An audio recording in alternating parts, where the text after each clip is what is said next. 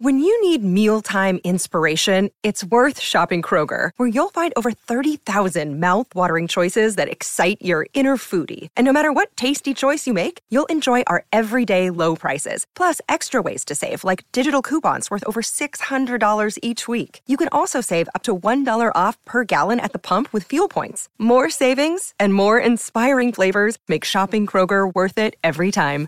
Kroger, fresh for everyone. Fuel restrictions apply. Y'all ready to get stupid? You ready to rock? This is Metal Mike, and in this episode, Ryan and I talk through our top 10 favorite hair metal TV performances from MTV award shows to New Year's Eve performances to the late night stuff performances by LA Guns, Slaughter, Kiss, Poison, and many more. And if, hey, you like bands like that, you should check out my new book, A Hair Metal Journey. Buy it now on Amazon. But now, it's time to check out this killer episode. Well, Ryan, welcome to the Metalcast, brother. How are you? I'm great. How are you? I'm doing good, man. I'm excited about this one. We we talked about it for a long time. It's top 10 hair metal TV performances. And if anybody, you know, scours YouTube or looks over this stuff, there's a lot of it out there. And it's all it's constantly surfacing. You know, people are sourcing their old VHS onto YouTube and there's a it's a it's a treasure trove. What do you think? Yeah, very creative of you to come up with this one and I've been hunting these videos over the years and I think we talked about it. I used to like order them off eBay back in the old days, and it would be VHS taped off of old Headbangers Ball and uh, TV shows and um, talk shows and stuff like that. So YouTube came along, and it all it all came back. So it's really cool. You know, it's weird. I when I watch it now, it kind of feels like a like a culture clash or kind of like an alternate reality because you know our metal guys were actually part of the mainstream for just that little window. You know what I mean? It's like you never would have thought you'd see like you know, today, if you know, just trying to think of like L.A. Guns or Firehouse or some or Slaughter being on like regular mainstream cable and stuff, you just you wouldn't see it, you know. But uh, back in the day, it was just pretty much normal. Totally, I thought the same thing. All these kind of they kind of showcase the, the pretty boy aspect of it a little bit too, and I'm like, oh, that's been a while. oh yeah, and you know, it, it, part of it too, you know a lot of my lists and probably on yours too. It's it was the early '90s, so it was like MTV oh, yeah. was kind of not playing these guys as much. This was like their last ditch effort to get a little exposure, getting on these uh, late night TV shows. And the funny thing too is that it kind of shows a snapshot where, like we said, our our metal heroes from back in the day were still kind of relevant and I even think that late night TV was relevant because I don't think it's really as relevant as it once was. I think when you watched Arsenio and all these things, that's how you found out what was cool. I just don't think late night TV has that kind of effect. I think, you know, YouTube and, and stuff like that, that's where people go to find out what's going on. You know what I mean? Like uh, influencers that are out there. Oh, yeah. I hear all about it. And you're right, it's the late 80s, early 90s, but mostly early 90s. I think the, the only one I have that's the oldest one I have on the list, I think, is 87. Everything else is like 88 to 91. So yep. it was a it was a cool little phase, though. I like it. And I feel like so now for anybody out there, if they're not really, they haven't researched this very much, we've done all your homework for you. We're gonna go through the, yeah. the, the top ten. You're not even gonna believe some of these clips even exist. And then we'll, I got a bunch of honorable mentions. I'm sure you do too, man. And two, another thing, if you follow the Metalcast on um, Twitter, I've been digging up these for years and posting them on there too. So, so this is something that I've always just found fun, found interesting, and I think it's going to be uh, a good conversation. And here's the only thing I want to ask you about. So, when you go through these things, some of them are completely live, right? Some of them are like lip synced to just a track, you know. Some of them are like it's a it's a track, but it doesn't have the vocal. So the vocal is the only live thing. What was what kind of ones did you go for? I'm gonna be honest. I did all the ones that were just completely live. What about you? Yeah, that was kind of in my rating system of one to ten because there were, I'm without giving it away, my number one impressed me so much with the live abilities that it it had to be number one. And the number ten, you could tell that there was some tracks involved, but um, I'll explain why I also chose it as number ten. So I agree that I chose um, most of the the live stuff, and, I, and as I was digging it up, full disclosure, I wanted to put some Europe on there, and I could not find any live Europe, and it was hmm. just different in Europe, where they recorded all these, or Scandinavia. Yep, yep. Most of them, and and they were all lip synced, and I went, nope, not going to do those. So Yeah, okay, I'm so right did- there with you. okay, I, we I did the chose same mostly thing. all live. Well, okay, so the number your number ten was the one you were questioning. So why don't you just tell us what that number ten is?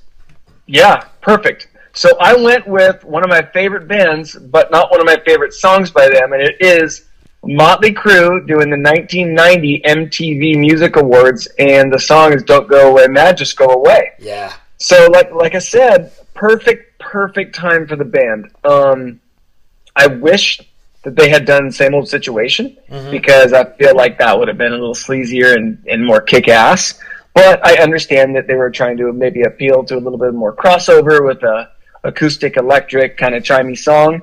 Um, you know, they were the quote unquote sober machine at the time, and I, I actually think that this was early enough in the feel good sober days that I think they were sober and they Yeah. looked lean and mean and handsome and ready to rock, and, and they sounded great. And I, I must say that um, Vince did a hell of a job on that song Yep. live then. And uh, and the rest of the boys were up to their antics. Nikki played really quality bass. Tommy was hitting the sticks on the side of the snare, and it'd fly up in the air, and he'd grab it just like he did in theater tour and all that stuff. But I mean, it was just such a cool era for them. Like if you remember that story uh, about like Vince Neil saying Magic Johnson asked me for my autograph. you know, it's like they were so damn big at the time. You got a superstar asking for Vince's autograph. So anyway, I just uh, I kicked it off with um, with Motley. I love that one. Uh, it's on my list. It's higher. Cool. so Nice. I'll, I'll talk about it more uh, as we progress. But my number ten, there, man, this was a tough one. Like I said, I got a lot of honorables. I, I tried to just crunch it down to ten, but I thought this one was just so weird and and just kind of like off the wall. I don't know. Maybe it's not that much off the wall, but I just find it kind of funny and cool. Is uh, This is LA Guns.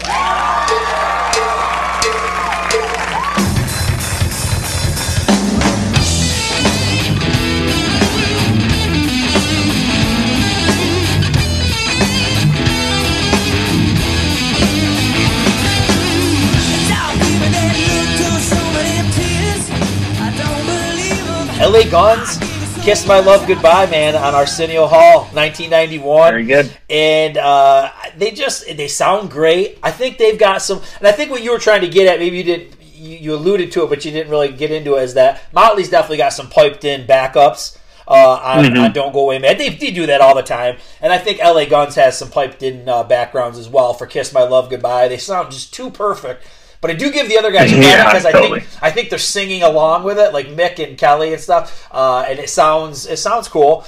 I think Phil Lewis, like he just looks cool. Like he's got his hair, hair like the top of his hair kind of like back, pulled back, and and he's got like an all jean jacket outfit. And Tracii Guns, man, this is where Tracii was starting to like kind of get away from the glam metal look. He looked like he could have been in Suicidal Tendencies. He had like short hair.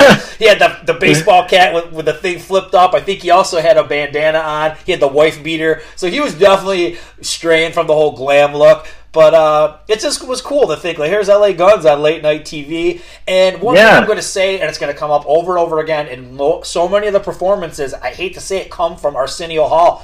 I think Arsenio Oh, yeah. Hall was the gold standard for like the hair metal and the rock perform. Maybe all he had all kinds of artists on, but like for us who like the rock, it was like the gold standard. And it's not just because of who he had; it's the way like I think the sound quality is best on those. And it always felt like a concert. You know what I mean? Like the light show was always cool. The stage setup was pretty awesome. So I got to give the Arsenio Hall show, man, like everybody credit because I thought those were some of the best out of any of the ones that are that are out there. So yeah, kiss my love goodbye. It's just cool and it's kind of it's interesting to see like it's it's just all about to end and, and the image is changing, especially the way Tracii Guns look. So yeah, just a cool time.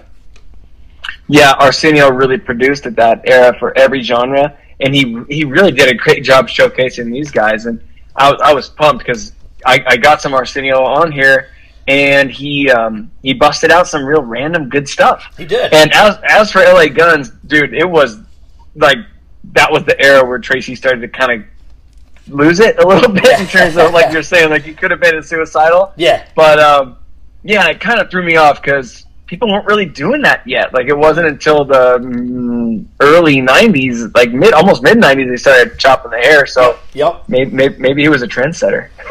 I think so. If you ask him, he'd tell you that he was. Uh, Oh, of course, of course. number nine. okay, I got a guy that creeps into my lists once in a while. Rock the cradle of love, yes,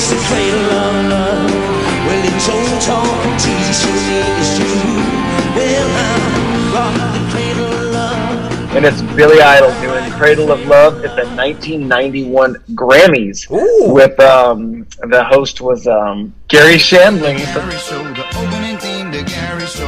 This is the music that you hear as you watch the credits. That was kind of a, you know, you got some funny combinations on here because you got a lot of these award shows that uh, you got stars at the time that are like, oh my gosh, this guy ran into uh, Billy Idol. Anyway, so um, it was cool. It was like the final Billy really being like young and and kind of using the the '80s sexy thing that he had going for for all that that decade. And this kind of wrapped it up for him because the next album was Cyberpunk, I think it was Yeah, called, and it was very very '90s, very uh, progressive. I, I don't know. Anyway, so um, but what a cool uh, performance! They basically reenacted the video where the young girl is trying to play her new Billy Idol tape in the other guy's system, and Billy opens the door and pulls her in, and then they, they launch into the song. And the band is cool. No Steve Stevens though. That's the only bummer of this. this I know, dude.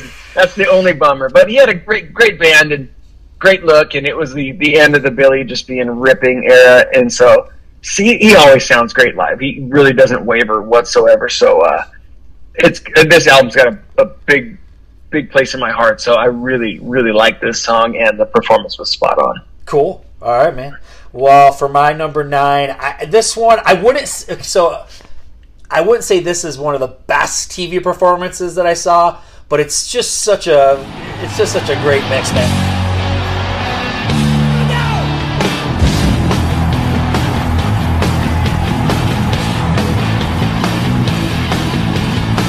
When the label said take two for the game. I got Motley Crue, 1998, doing Bitter Pill and Wild Side on Monday Oh, yeah. Night Raw, man. You got Oh, yeah. WWE and you got Motley Crue, uh, you know. So it's just, I just think it's it's funny. It's it's funny too because when with Bitter Pill, nobody had heard it yet. I don't even think I had heard it yet. I think that was like it was be, right before the album came out. I don't remember the timeline, but you know the crowd there did not know the song, but they were getting into it and everything. And uh, that, once again, you got the the, chi- the piped in uh, backgrounds.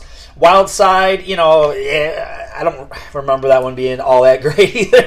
I think we're we're starting hitting that era where Vince is skipping a lot of words and everything. But uh, and uh, he's he's gotten bigger here, and his hair was kind of like brown, sh- like you know shoulder length and brownish or whatever. But it was just like I said, it was cool. I just remember, you know, it was always like a big event when like, like especially for me like if Motley Crue or Kiss or somebody was going to be on TV like I knew about it and I was there with the VCR and, and taping it and watching it. So I just think it was uh, it was just kind of like a cool pairing to see Crue and it was cool too because Crue had just come off of Generation Swine and here it is they're just trying to kind of regain their footing is like being just like a regular you know rock metal band or whatever. So uh, yeah just a cool one. Dude so pumped you put this on here. Um this is brings back such good memories because i missed the Crue in the heyday because of my age but this is when i was fully obsessed and fully bought into the Crue.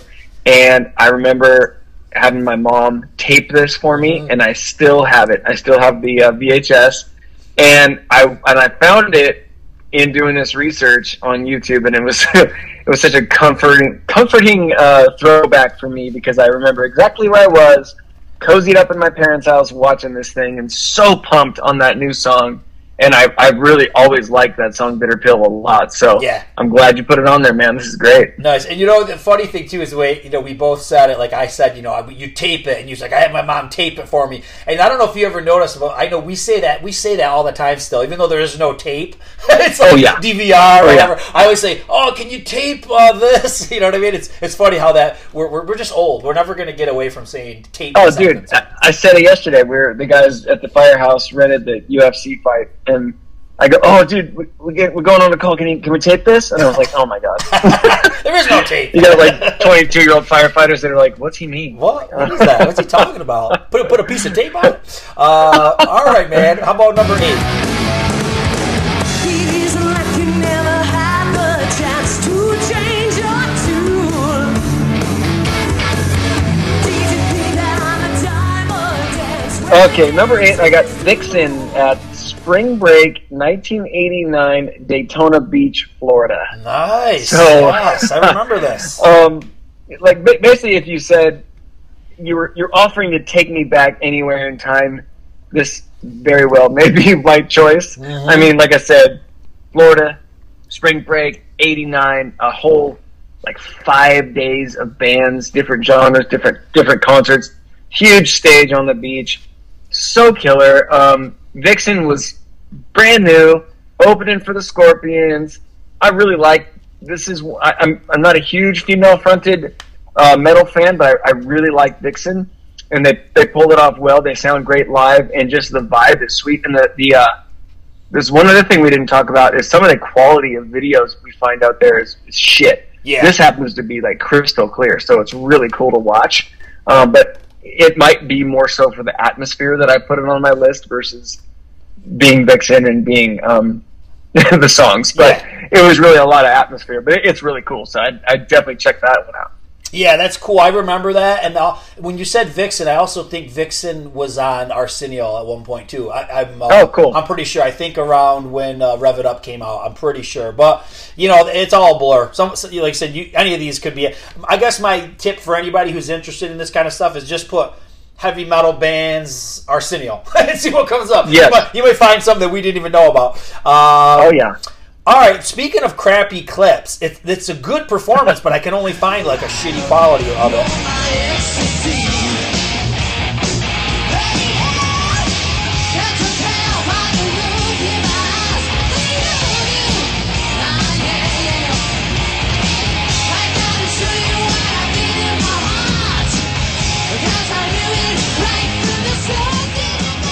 So on uh, my number eight is a Slaughter, uh, also on Arsenio, 1990. I think they sound so good. They do Mad About You and they do Fly to the Angels, and it's just uh, Mark's voice is just so killer here, and uh, to hear him do it live, and he, I don't think they use any kind of tracks because the guys do a really uh, bang up job on like the backgrounds and everything. So yeah, and and uh, I just think once again it's that stage performance and the lighting is really cool, and I'll do a uh, what do we say like an eight point one like you do. Uh, they also they were on again uh, for the, the wildlife. They do the wildlife and they do uh, real love.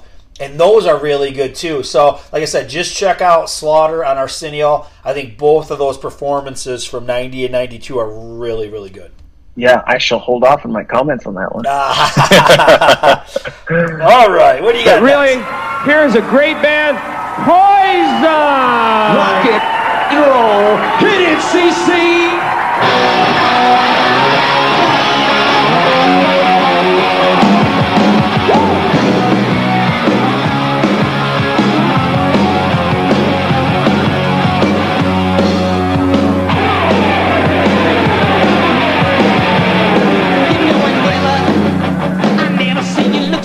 I got number seven. I got Poison, New Year's Eve, 87 into 88 from, Yes! I think, MTV. Yes, I know this one. They do uh, uh, rock and roll all night and talk dirty to me, right? That's right, Yeah. exactly.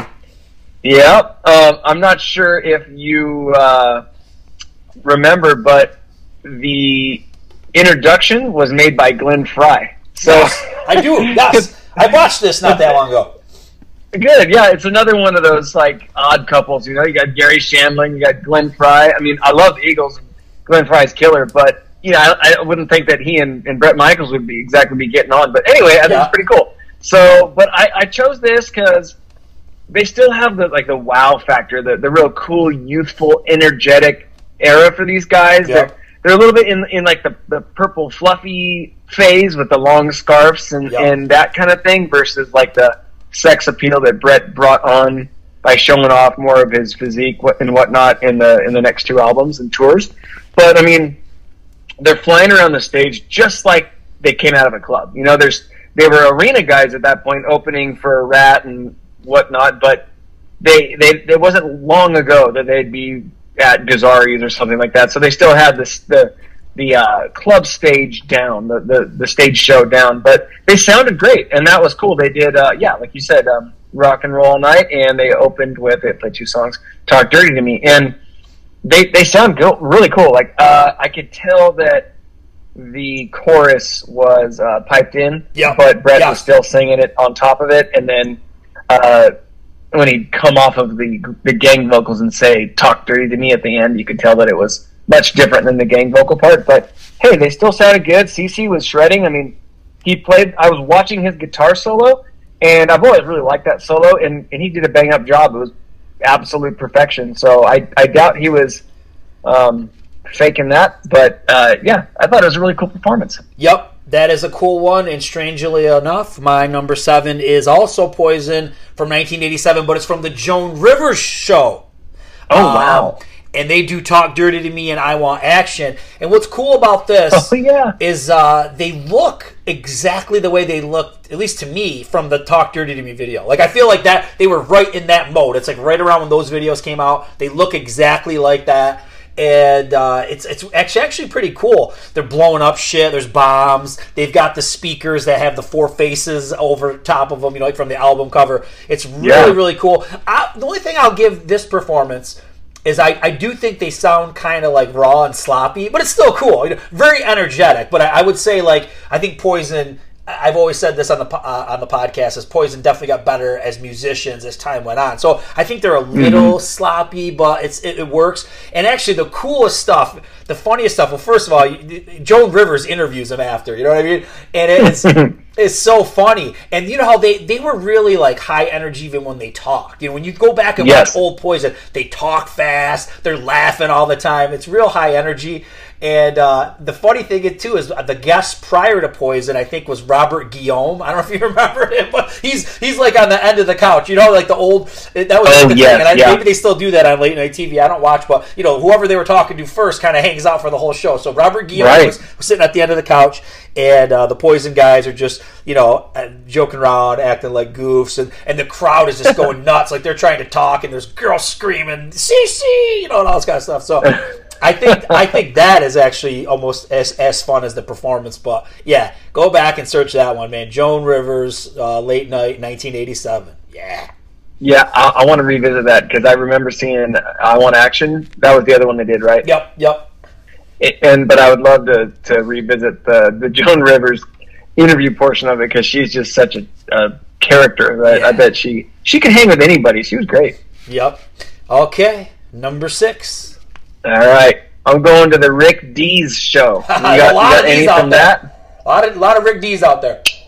Dude, there are so many. This this was like such a kind of a white trash, like B rated talk show. But dude, he kind of he kind of delivered. Like there was a, a lot of them. But I,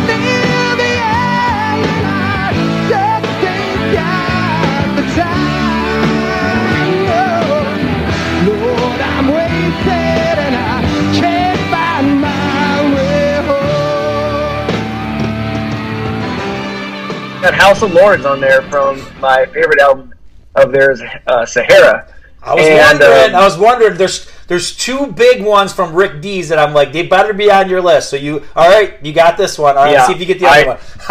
Yep, I I did not put Steelheart. Whoa! What? I didn't do it. I'll tell No. you, I'll tell you what edged it. It was the dumb interview.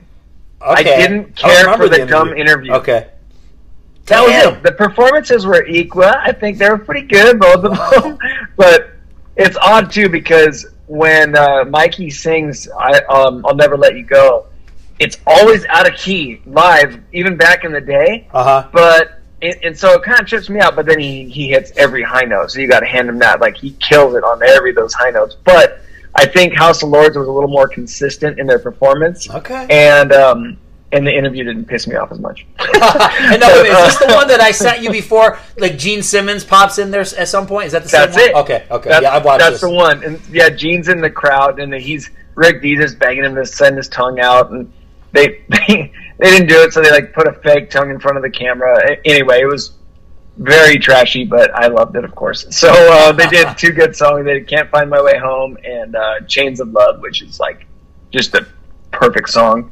Um, Doug Aldrich is in the band at that point, so that was kind of cool. Oh, and nice. um, James Christian is just solid. He's just got such a good voice. So anyway, check out Rick Dees. He's got a lot to deliver, just like Arsenio. Nice. He does have quite a few. Uh, I don't know if there are any from his show on my list, but they, they, there's some honorables. There were some. Okay. Yeah. So now my number six. I don't think I ever saw this back in the day, but once I discovered it on YouTube, I was just like floored. I was like, "This is so good." Winger!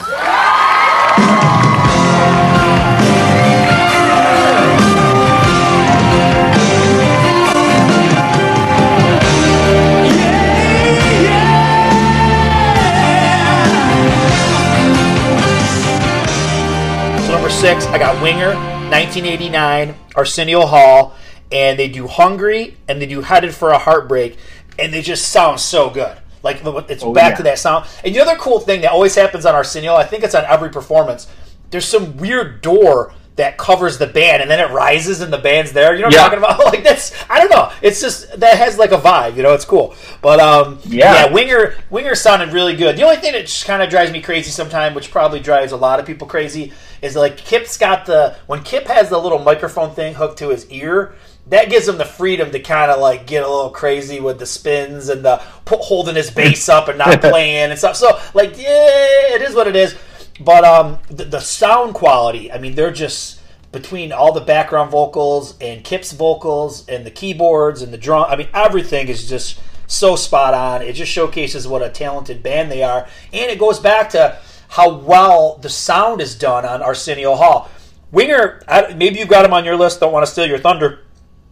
They played a couple different shows on MTV as well, and um, and they're good. I think they did a, a New Year's Eve and they did some other talks. They did a couple different shows uh, on MTV, but they don't sound as good as they did on Arsenio. And it's not due to do with their talent.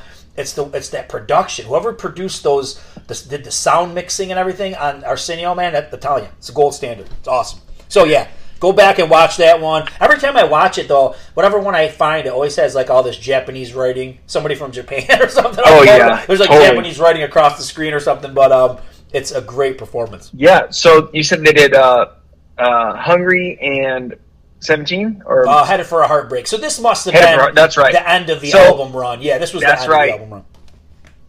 Uh, I I have Winger on my list coming up. It's not this, and I actually um, chose the other one because I prefer the the they had to choose songs that are neither one of these. Yeah. And I've always liked Hungry, but I, I thought it was kind of an odd choice to be honest. Um, maybe they were maybe it was a single at the moment It was, played yeah. That, that, was show. the last. Okay, That was the last single of the album run. Yep. got it. Yeah, so that was probably it. But I obviously love that performance as well. So, but I, I have a different one of theirs um, coming up shortly. Okay. Well, what's your number five? Number five, I have this is where I have Slaughter doing Arsenio. Oh, and, okay. uh, yeah, yeah, same thing. And uh, spoiler alert: I wanted to put a Warrant um, video clip on this list, but I didn't, and I'll tell you why. It's because I compared these two, and it was just like you said. Slaughter absolutely destroyed live both songs, and I didn't think Warrant performed on Arsenio very well at all. I, I, I don't know why. I mean, Jani's my guy, and I just thought that he was slacking a little bit, so I chose um, Slaughter uh, of the Arsenio um, list over them. But I thought the same thing, dude. Um, nailed it. Both songs are super cool. I love "Mad About You." It's definitely my favorite song on that album. And I thought they did a cool uh, variation of "Fly to the Angels" because it was different. They, they kind of shortened it up, I think, for TV and uh, did a lot of different stuff towards the end of the song. But it really showcased Mark's vocals, and I was thinking about what Vinnie Vincent was thinking when he saw these guys on Arsenio, like two years after they had released uh, All Systems Go, and he's going, "Damn it! Like these guys I never got on on Arsenio. Arsenio." Yeah. And it's funny you, you mentioned the warrant, and, and, and maybe we'll just get into that maybe a little bit more in the uh, honorable mentions. But I also wanted to pick a few different warrant ones. But yeah, they did a lot of the TV, TV performances. They didn't sound that great, so I, I kind of Yeah, passed on. Yeah, don't know why. All right, number five. This is inevitable for me.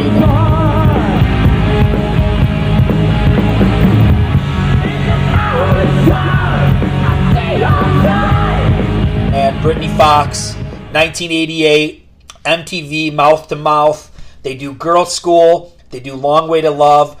They sound great. They look cool. They, Yeah. They're still doing all their regalia, their glammy stuff from the from the first album. And the, the craziest, beyond the performance, you got to go back and watch this, man. It's Dean Davidson is doing these wacky splits. I don't know how he's Oh, doing yeah. them. He's he's dropping all the way down doing splits. I don't know how he didn't bust a nut or rip his pants or something, but he does these crazy splits, and he's right back up to sing right after. So I know. uh, so cool. It, it, it's just like I said, the whole band's on fire. They sound great. You know they're not piping in any fake shit. It's all live. And uh, yeah, man, Britny Fox uh, from uh, from MTV. It's great.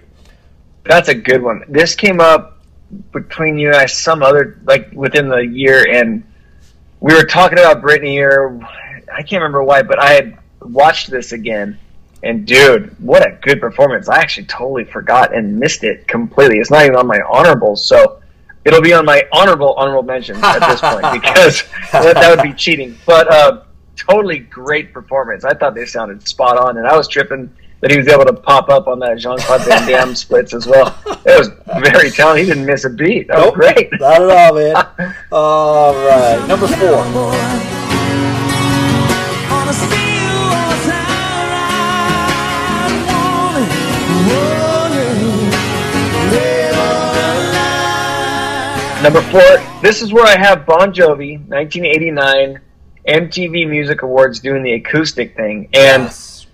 I, as much as I don't want to compliment Jovi these days, just because I'm not always feeling them, this was this was huge. This was huge for the genre. Yep. This was not only a great performance and really showing off both of their amazing voices and their guitar work.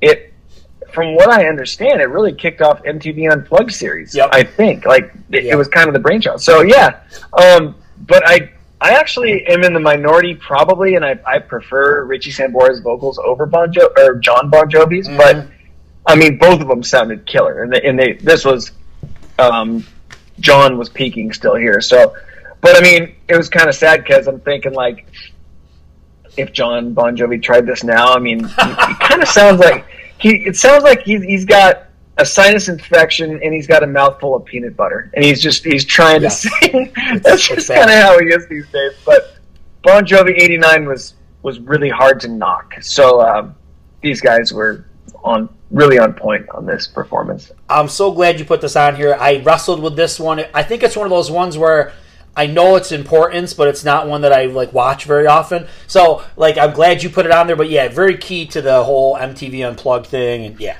so spot on. Yeah, it's cool when he kind of hands the reins over to Richie and he does lead for a minute, and then uh, obviously he does a lot of the background. And dude, that guy's voice is just a powerhouse. So really, really cool combo. Uh, my number four.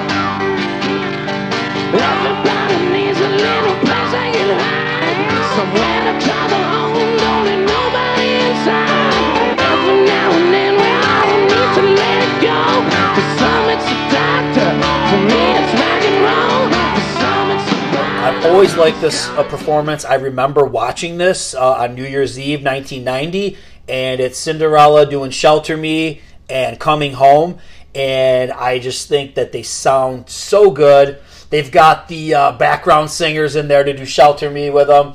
And like I said, I think Gary Corbett's on keyboards. They got a saxophone player, so they've got all the elements there, so they can do "Shelter Me" some justice live. And um, th- yeah, it's just a great, great performance. Like I said, I remember it plain as day watching it when it came out. The only thing that drives me crazy, and something about this, like once we got to the '90s, Tom Kiefer liked to say stuff weird, and and when he says "come coming home," he says "chumming home." And when he says Huh. when he says chumming home, I want to slap him across his face. I'm chumming home, you know, like come on, no, I'm coming home. I'm not, chum- Yeah. I'm not chumming home. So that's the only thing that drives me crazy. And, and, and there's some other live performances where uh, he he does do those kind of things. So I don't know what it is. I don't know if he's like trying to like uh, copy some kind of old blues guy or something. I don't know what he's doing. Maybe he just he's just trying to be different. Maybe he's got a speech thing going on. I don't know. But but uh, other than that, though, a great performance. If that kind of stuff bugs you, listen to the Y&T song "Mean Street." Have you ever noticed? mean Street. Apparently, there's not a K at the end of that. It's a it's a C H Mean Street. so Oh, check that boy. one out. Oh boy. I didn't even see this, and I'm I just ugh, yeah, just that album for me. I don't even know if I would have even bothered because that album and that song. I like when you had said saxophone, and I don't know, man. This the album's never done it for me, so I, I probably avoided it. But I Yeah. do like coming home, so I I probably should give it a watch. Yeah, go give that one a watch. All right, number three.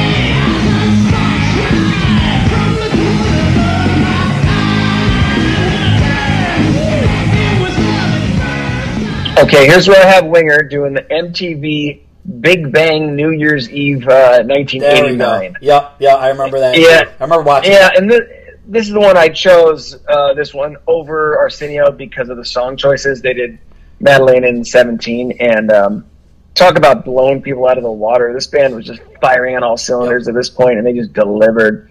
Uh, Reb's backup vocals and his shredding guitar was was so so impressive. And Kip looked amazing as usual, and he sounded killer. And they made this four piece band sound like they were an eight piece band. It just they're huge, and no wonder they're they're virtuosos, and everybody loves using them for studio work and Right. stuff. But um, yeah, I the, the energy of this was great, and these when Kip opens with the the yeah yeah of Madalaine at the beginning, it was like, oh my god! I bet the crowd was like, what am I, what am I hearing? This is Yep. killer, dude. So yeah, really cool choice.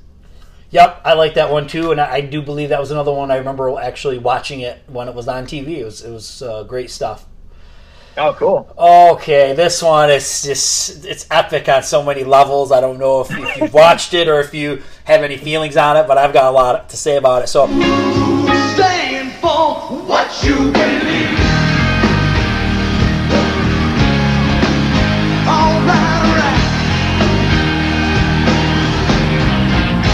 Ooh, you gotta listen, man. Express yourself. number three, man, I gotta go with Poison, and I gotta go with Stand from 1993. Ah. It, it's a, what uh, Arsenio. So, so I'm gonna run through Uh-huh. all the things. Well, first of all, let's just talk about the music. They sound great. Like they've got a Yes. whole choir, like some kind of choir from from I don't know if it's a Los Angeles choir, but they're singing with these guys, and it sounds so full. The band sounds so tight. There's even a part where like Bobby Dall's playing acoustic and, and Richie's playing a little mandolin or something like that. So they're just they're they're they're spot on with their musicianship. But here's some of the interesting things that happened during this. So at one point when it starts, Arsenio goes from the album Flesh and Blood. Here's poison. So he so he says the wrong album. Uh, they were there for Flesh and Blood uh, a couple years earlier. They did. Um, him and CC did something to believe in acoustic on Arsenio. So they've been on Arsenio a few different times, but he screws up the album. So there's number one. Oh, So then the next thing that's kind of interesting is that Bret, you know, as the guy we talked about who was just talking about partying and getting laid and all that stuff, you know, back in '87, he starts off with a with a spiel. Not that there's anything wrong with this, but he's talking like kind of like an anti-racism spiel and saying how we've got the black singers with us, and you know we're we're all about inclusion of everyone, which is it's cool. It was just kind of like a real big contrast from just a few years of just being really superficial and goofy, and now they're like Yeah, being totally. serious. So that was another thing that kind of stood out in my mind. But um, other than that, man, it's it's a really good performance, and uh, yeah. But and, and I think I think it sounds better live than it might even sound on the album. So, but uh, Yeah. there's just a few things. But I, I always thought Arsenio botching the album. They must be thinking like, "You son of a bitch! This is our only promotion we're gonna get for this album, and you just blowed it." I know. Damn. Uh, Um, that that's a good one. I remember seeing it years ago. I I saw that it was on the suggested on YouTube when I was doing the research for this, and I I didn't watch it this time around because I'm still getting used to that album. Yeah. even you know years later. But um, I might go back and watch it because I, I actually have always cared for this song. I really do think it's pretty cool. and um, I want to see uh, Richie Richie do his thing. So I'll, I'll Yeah, check it out again. It's wicked good. Like I said, real solid, and it just shows you how like I, I've I've preached it a million times how far they came uh, as Yeah. musicians. You know what I mean? As once they got to that point. So yeah, great stuff. cool. All right, number two. Little woman got me looking alive. Wanna come me down the side. Show me what you gonna do. Hit you.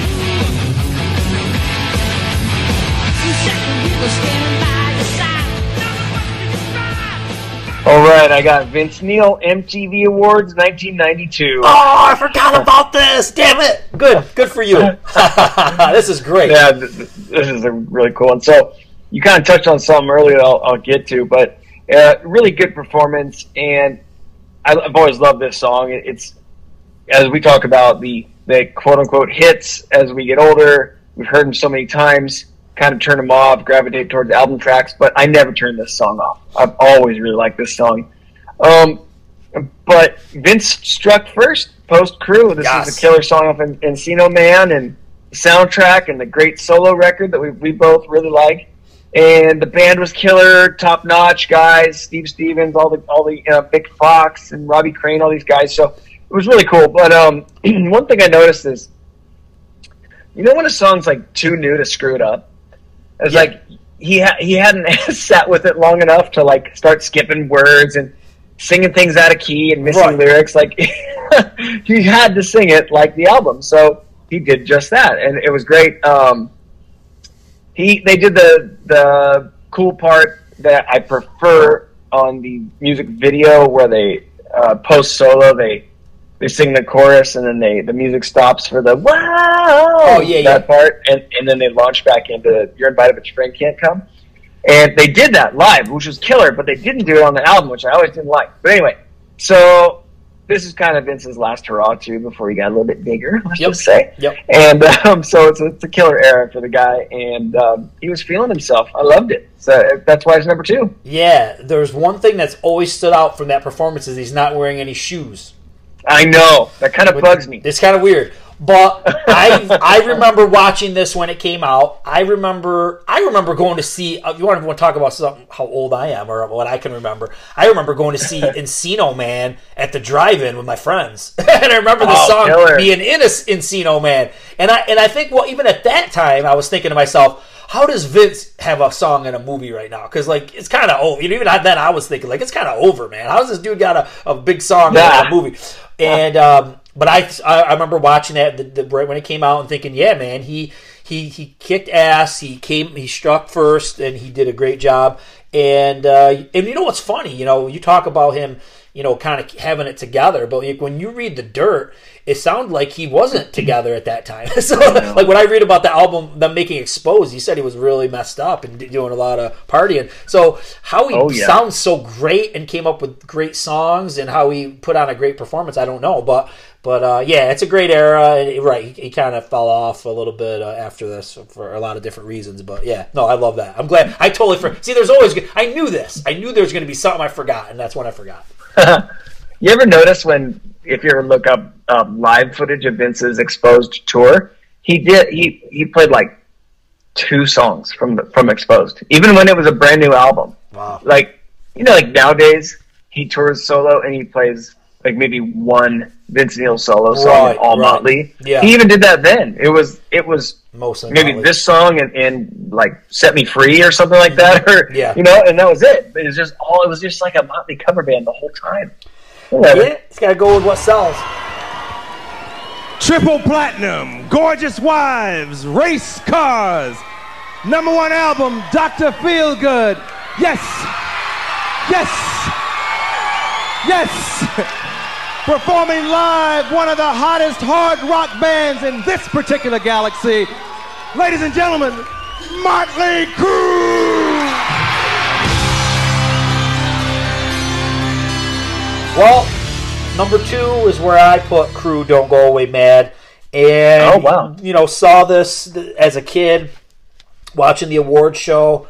And, and kind of some of the things that you touched on, they, they looked pretty cool. This is like, this is Vince at the top of his game, you know, before kind of the band, you know, splits Yeah. and all this kind of stuff. And yeah, they were, you know, they're at the commercial height.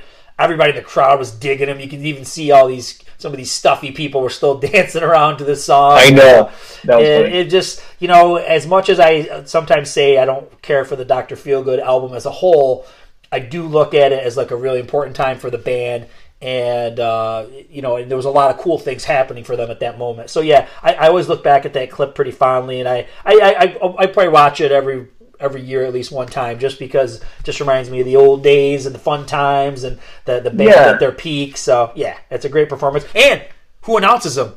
Arsenio Motley Oh, that's right, yeah. So it all comes back to our, everything. He was always, you know, and, and what's so funny to think how big that guy was for that period. He would host the MTV Awards. His show was huge. He had all. I mean, go back if you just want to get a kick out of just pop culture, man. Watch some of these best of uh, Arsenio. He had Jason Voorhees on there one time. I don't know if you've ever seen that. Jason Voorhees, he interviews him, but Jason doesn't speak. He had like Macho Man Savage, the Ultimate Warrior. I mean, it's just you go through this shit. It's crazy. So so much Oh, cool yeah. uh, pop culture, and it's great to see our hair metal uh, buddies on there too. So all right, man. Enough about Arsenio. What's what's number one? Who's the number one band? Okay. So this is the oldest clip I have on here, and it's dating back to 1987.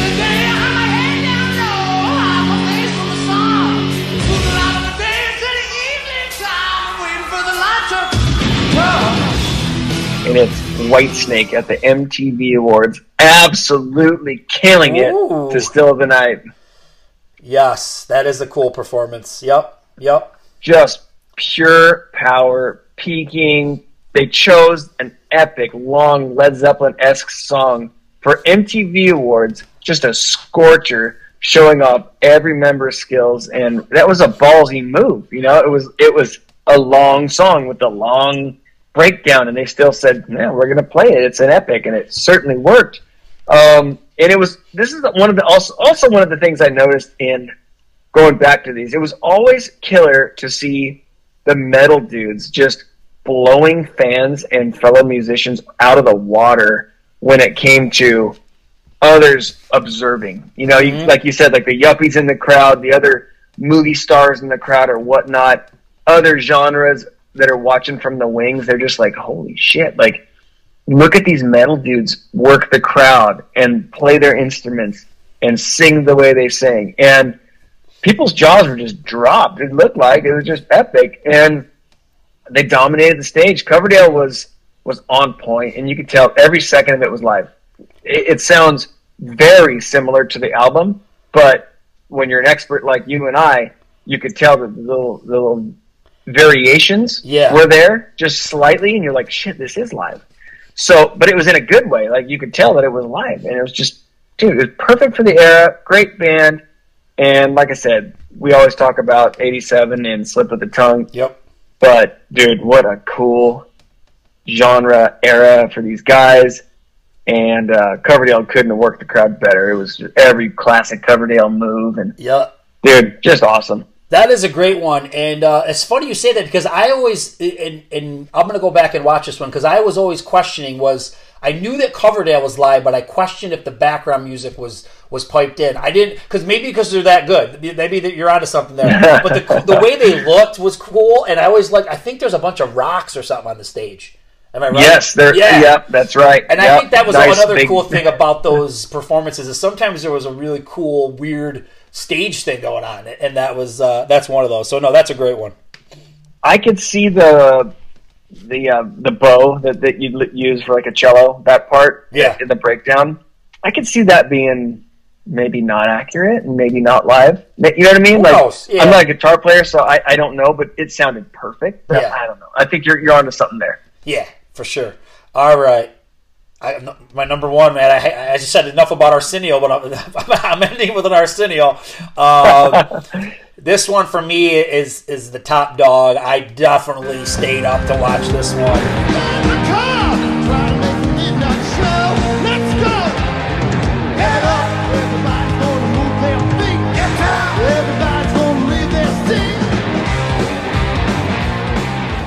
Nineteen ninety three, Kiss, Alive three. They do Detroit Rock City and they do Deuce. And you know this is them in their revenge era. Uh, they're, that they're you know kind of their heaviest uh, in a long time. They look Yeah. cool. They kind of got rid of all the weird glammy stuff, and, and they're wearing black leather again. So yeah, it's it's really cool. The interview stuff's pretty cool too. It's mostly Gene and Paul that you hear from, as usual, is what you would expect. Uh, but it's it's a it's a pretty cool interview, and the performances are great. And then one other thing I wanted to mention, I forgot to mention this before, is that what Arsenio would do sometimes, and some other shows would do this too. Sometimes they would show the clip in black and white. So it's weird. Oh. They do Detroit Rock City, and it's in color and then they do Deuce, and it's in black and white, and it's kind of cool because it kind of once again because Deuce is one of their actually off their debut album, so it kind of like makes you feel like you're going back in time or something like that. So well done. That's my favorite band. Kind of like at a really Yeah. cool era. They sound great, and they had a nice little interview uh, section as well. So that's my number one. That's cool. Yeah, this is this is my choice era. Besides the the mid '80s lace stuff, I really like this this look and this era for that band. So yeah, cool choice. You gotta you gotta finish off with Arsenio. Of course, man. So, uh, wh- what do you got for? So, what I did, I put some of the heavier uh, artists on uh, my um uh, honorables, and they got a couple that that didn't make it. So, why, why don't you go first, man? Give me some of the ones that you were you were struggling with that you wanted to put on here. Sure, yeah. So in that Rick Dees show, we already touched on it. Steelheart, um, L.A. Guns, Vixen, Warrant, Nelson was actually really good. That was very good on Rick Dees. Yeah, after the rain. Yeah. great. Yep, yep. the the Quiet Riot reunion in like '90 or '91, whatever that was. they did a couple songs, and they they were killer. They looked really good. Yeah, but you know what though? I wrote Noise. that one down, and I wrote that as a, a horrible Quiet Riot performance on Rick Dees, and the reason why is the drummer. the drummer sucks. I don't know who this is. It's, it's not Frankie Uh-oh. Banali. He was like playing with Wasp or something at that point.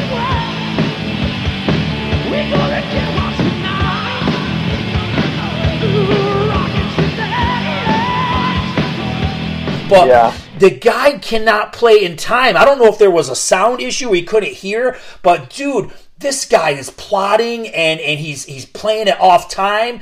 It sounds like his Huh. drumming sounds like shit. I know what you're saying. They look cool, and, and it- overall, it's Yeah. not a it's not a bad performance besides the drums. But I'm like, who is this scab? He sucks. Get Frankie Damn, back in there. I have to notice that. I Go back and watch that. it. You'll know what I'm talking about. You'll be like, "Whoa!" Like it just sounds like too slow at times, and then the tempo changes. It's just, I don't know. Whoever this is probably is going to watch this video and comment about it. Whoever that guy is, I'm Yeah. sorry. You you did not do a good job on that show. Totally. Oh yeah, it, they they also Rick Dees also had just a couple more. He had Alias, real pretty good performance, Yep. um, and a band called Giant that I really like. Nice. And they actually did that, that. Those are really tough songs to sing. and Did a good job, but um, we didn't. We we couldn't go like real big into like you know movie appearances and pay per view and whatnot in the list. But do you remember White Lion in the movie The Money Pit?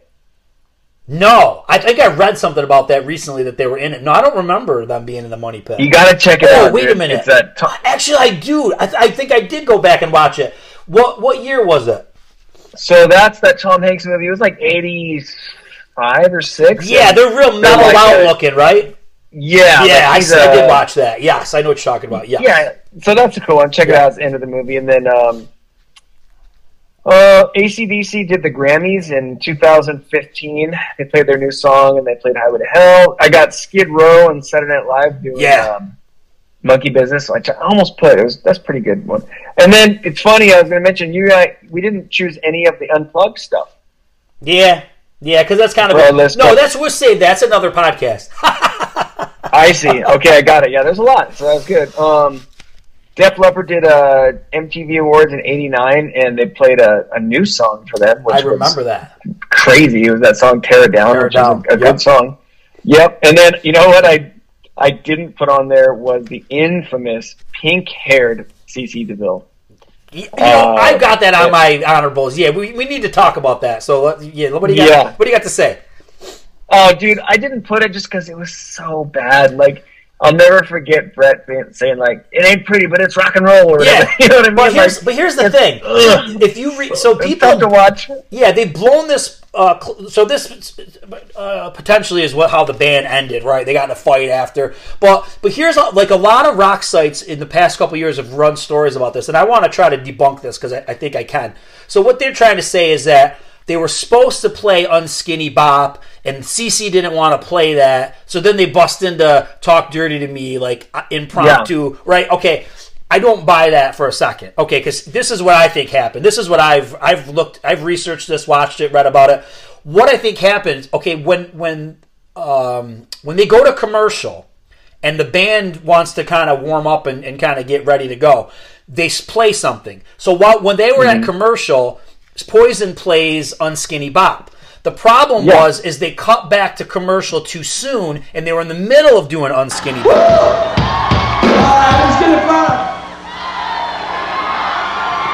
All night and day, sing it.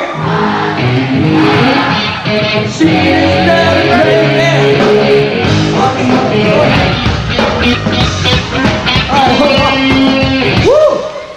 Well, actually, actually, they need no introduction, right?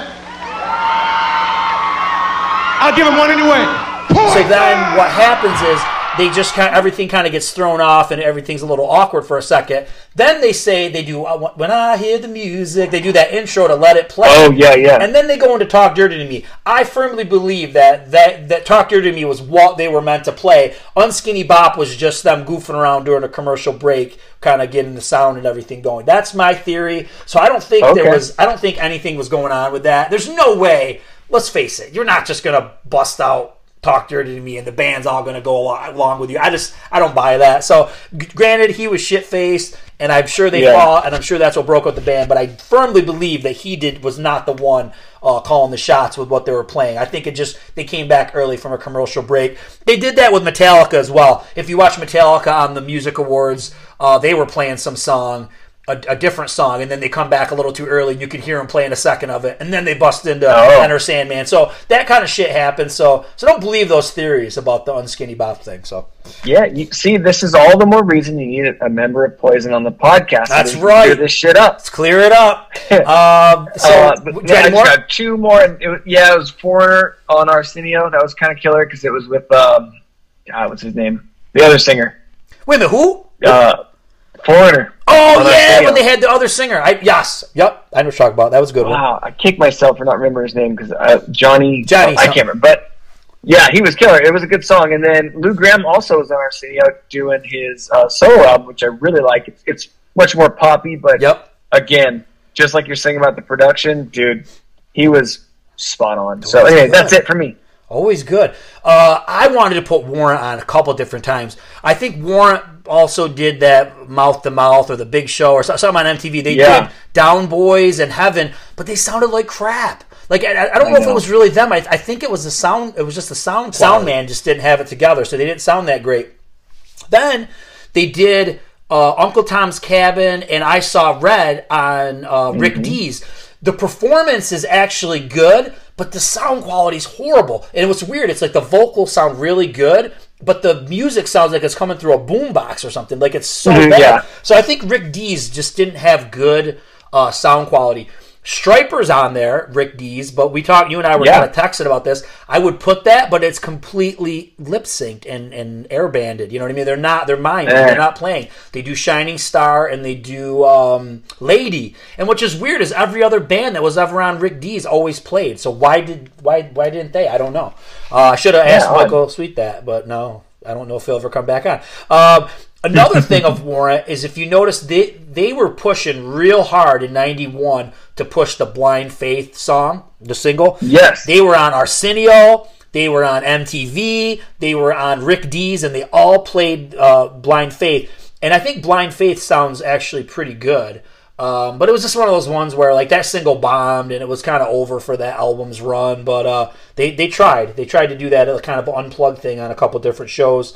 Uh, Yeah. So for my heavier ones, I got man Manowar uh, doing Gloves of Metal, 1983, and they're on Nickelodeon, and it's so insane. No way. Oh yes, they're wearing like the furs and the the spikes.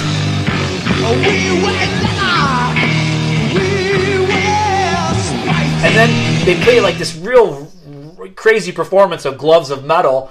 And then they're they talk to like all these dorky kids, and then like and they're all like like Joey DeMaio's talking. He's so chill, you know what I mean. Here he is, this metal guy, and he, you know, it's like a Gene Simmons type of a thing, you know what I mean? Just like kind of like a really intelligent guy or whatever. But anyways, Yeah. um, then we've got uh, Megadeth doing Hangar 18, and that's another one that's um, pretty good. Uh, that's on Arsenio. Once again, just really cool to see like a thrash band Yeah, totally. on late night TV. Uh, that was in uh, 1990. Anthrax on Arsenio doing um, Only, and then doing Got the Time, also from 19. Uh, that's from 93. We mentioned the horrible Quiet Riot performance. At least I, I consider it horrible. Uh, Motley d- did a lot of uh, Afraid on a couple different shows, and I really like when they did it on Jay Leno right. because it starts off like color and then it goes black and white. But the coolest thing is they do an interview. You got to watch the interview at the end, and uh, he goes. So this is talking about Generation Swine. He's like, this is like the first album you guys done in, in a long time, right? They're like, oh yeah, seven years. Totally blew off the '94 album like it didn't exist. Oh, yeah. And then uh, and he's like, "Hey, is it good to have Vince back?" And they're all kind of like, "Yeah." so it's just that one. It's it's very telling. Uh, I also Okay. I also did Skid Row, and now this uh, Saturday Night Live. Now here's the thing about Skid Row. This clip is like taboo. You can't find Dude, it. Dude, I know. It's it's I like know. if you if you, I think there's one of Piece of Me, but like it's it's like an altered because of a copyright or something like that. So you, it's like I don't remember. It's like sideways or it's it's weird. So um, there's some weird stuff going on with that with Monkey Business and uh, Piece of Me. I don't know if there's a copyright thing and these clips are like buried somewhere, but you can't find the original clips of these anywhere. I know. It's so weird. And then my last one is I had to go with this one. It's it's a real rare one from Australia, and it's Kiss 2003. They're back with Peter Criss, but then they've got Tommy Thayer. It's kind of like a weird lineup, uh, like a hybrid lineup, and they're in makeup and they're playing with an orchestra. And they do sure know something kind of unplugged with the orchestra. It's really, really good. Like the sound quality is so good. It's a great performance. And to your point, I think you were looking for the band Europe doing some live stuff. They did Yeah. a lot of lip sync stuff, like you said, but I do believe if you go back to some of those shows, you can find them doing like halfway to heaven acoustic Mm, with okay. the full band. So that's Nice. so that's out there. I think most of the time you're right. They're doing they're doing lip sync performances, but I think they did a little run with like European TV shows doing halfway to heaven. So that's what I got. You know what? One that we neither of us mentioned, and it came to me when you were talking about um, Manowar from '83. Was do you have you ever seen? There's like some random game show Yeah, the Motley Shout at Crue the Devil and era. Twisted Sister. I think. Yeah. yeah, yeah. Okay, yeah, it's like it was Motley doing um like some someone won the game show and they said you get a performance by Motley Crue. Yeah. and they open the the the stage one across and it's them in their full shout regalia and they're doing looks to kill. I think. Yeah, and I think they do live And, wire dude, too. Yeah, that's right. That's right. Yeah, and I it kind of came to me when you said something about uh, Manowar because I didn't really go back that far. You know, like Yeah. I said, the, the latest I went back or the earliest was uh, '87. But yeah, I'm surprised neither of us put it on there. But that's definitely lip sync. Yeah, So that's, completely lip sync. Now, if you go back and you watch like a lot of the the top of the pops, I think it is. That Oh, yeah, one that is cool. always um, the music is the the the tape, and then the vocals are live. And there's actually a couple cool ones. There's one with Kiss doing Crazy Nights, and it actually Uh-huh. Paul sounds great. He's re- it's really live, but the back the backing track is not. And then you gotta look, go back and watch um, Wasp doing Chainsaw Charlie from like '92.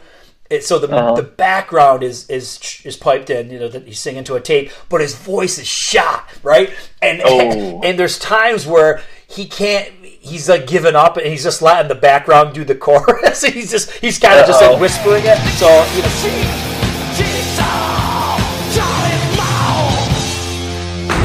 Everybody has an off moment, but uh, he looks cool. Yeah. The band looks cool. It's like him and a bunch of scabs, but they look cool. And there's a couple different other Wasp ones too. I think didn't you send me one where they they lip sync uh, "Scream Until You Like It"? So there's a lot of cool stuff Yes, out there. yeah. Um, so like said, we we could go all day about the lip sync ones because there's tons of those. But to find Oh, those yeah. high quality live performances that actually sound good, you know what I mean? Like I said, I, I think we made it. Uh, we narrowed it down pretty good to ten. So yeah, it's good. Awesome. Cool, man. Well, I hope that people enjoy this. I hope they kind of tag us maybe on some other stuff that we forgot, or maybe somebody's Yeah. going to just get inspired and, and go down the uh, Rick Dees Arsenio Hall wormhole. totally, dude. No, All right, down man. memory lane for a lot of people. All right, man. Have a good one. All right, you too. Take care. Talk to you later. Bye. Well, that was great revisiting all those old TV performances. Make sure you go on YouTube and search for some of your own and relive the magic. Rock on!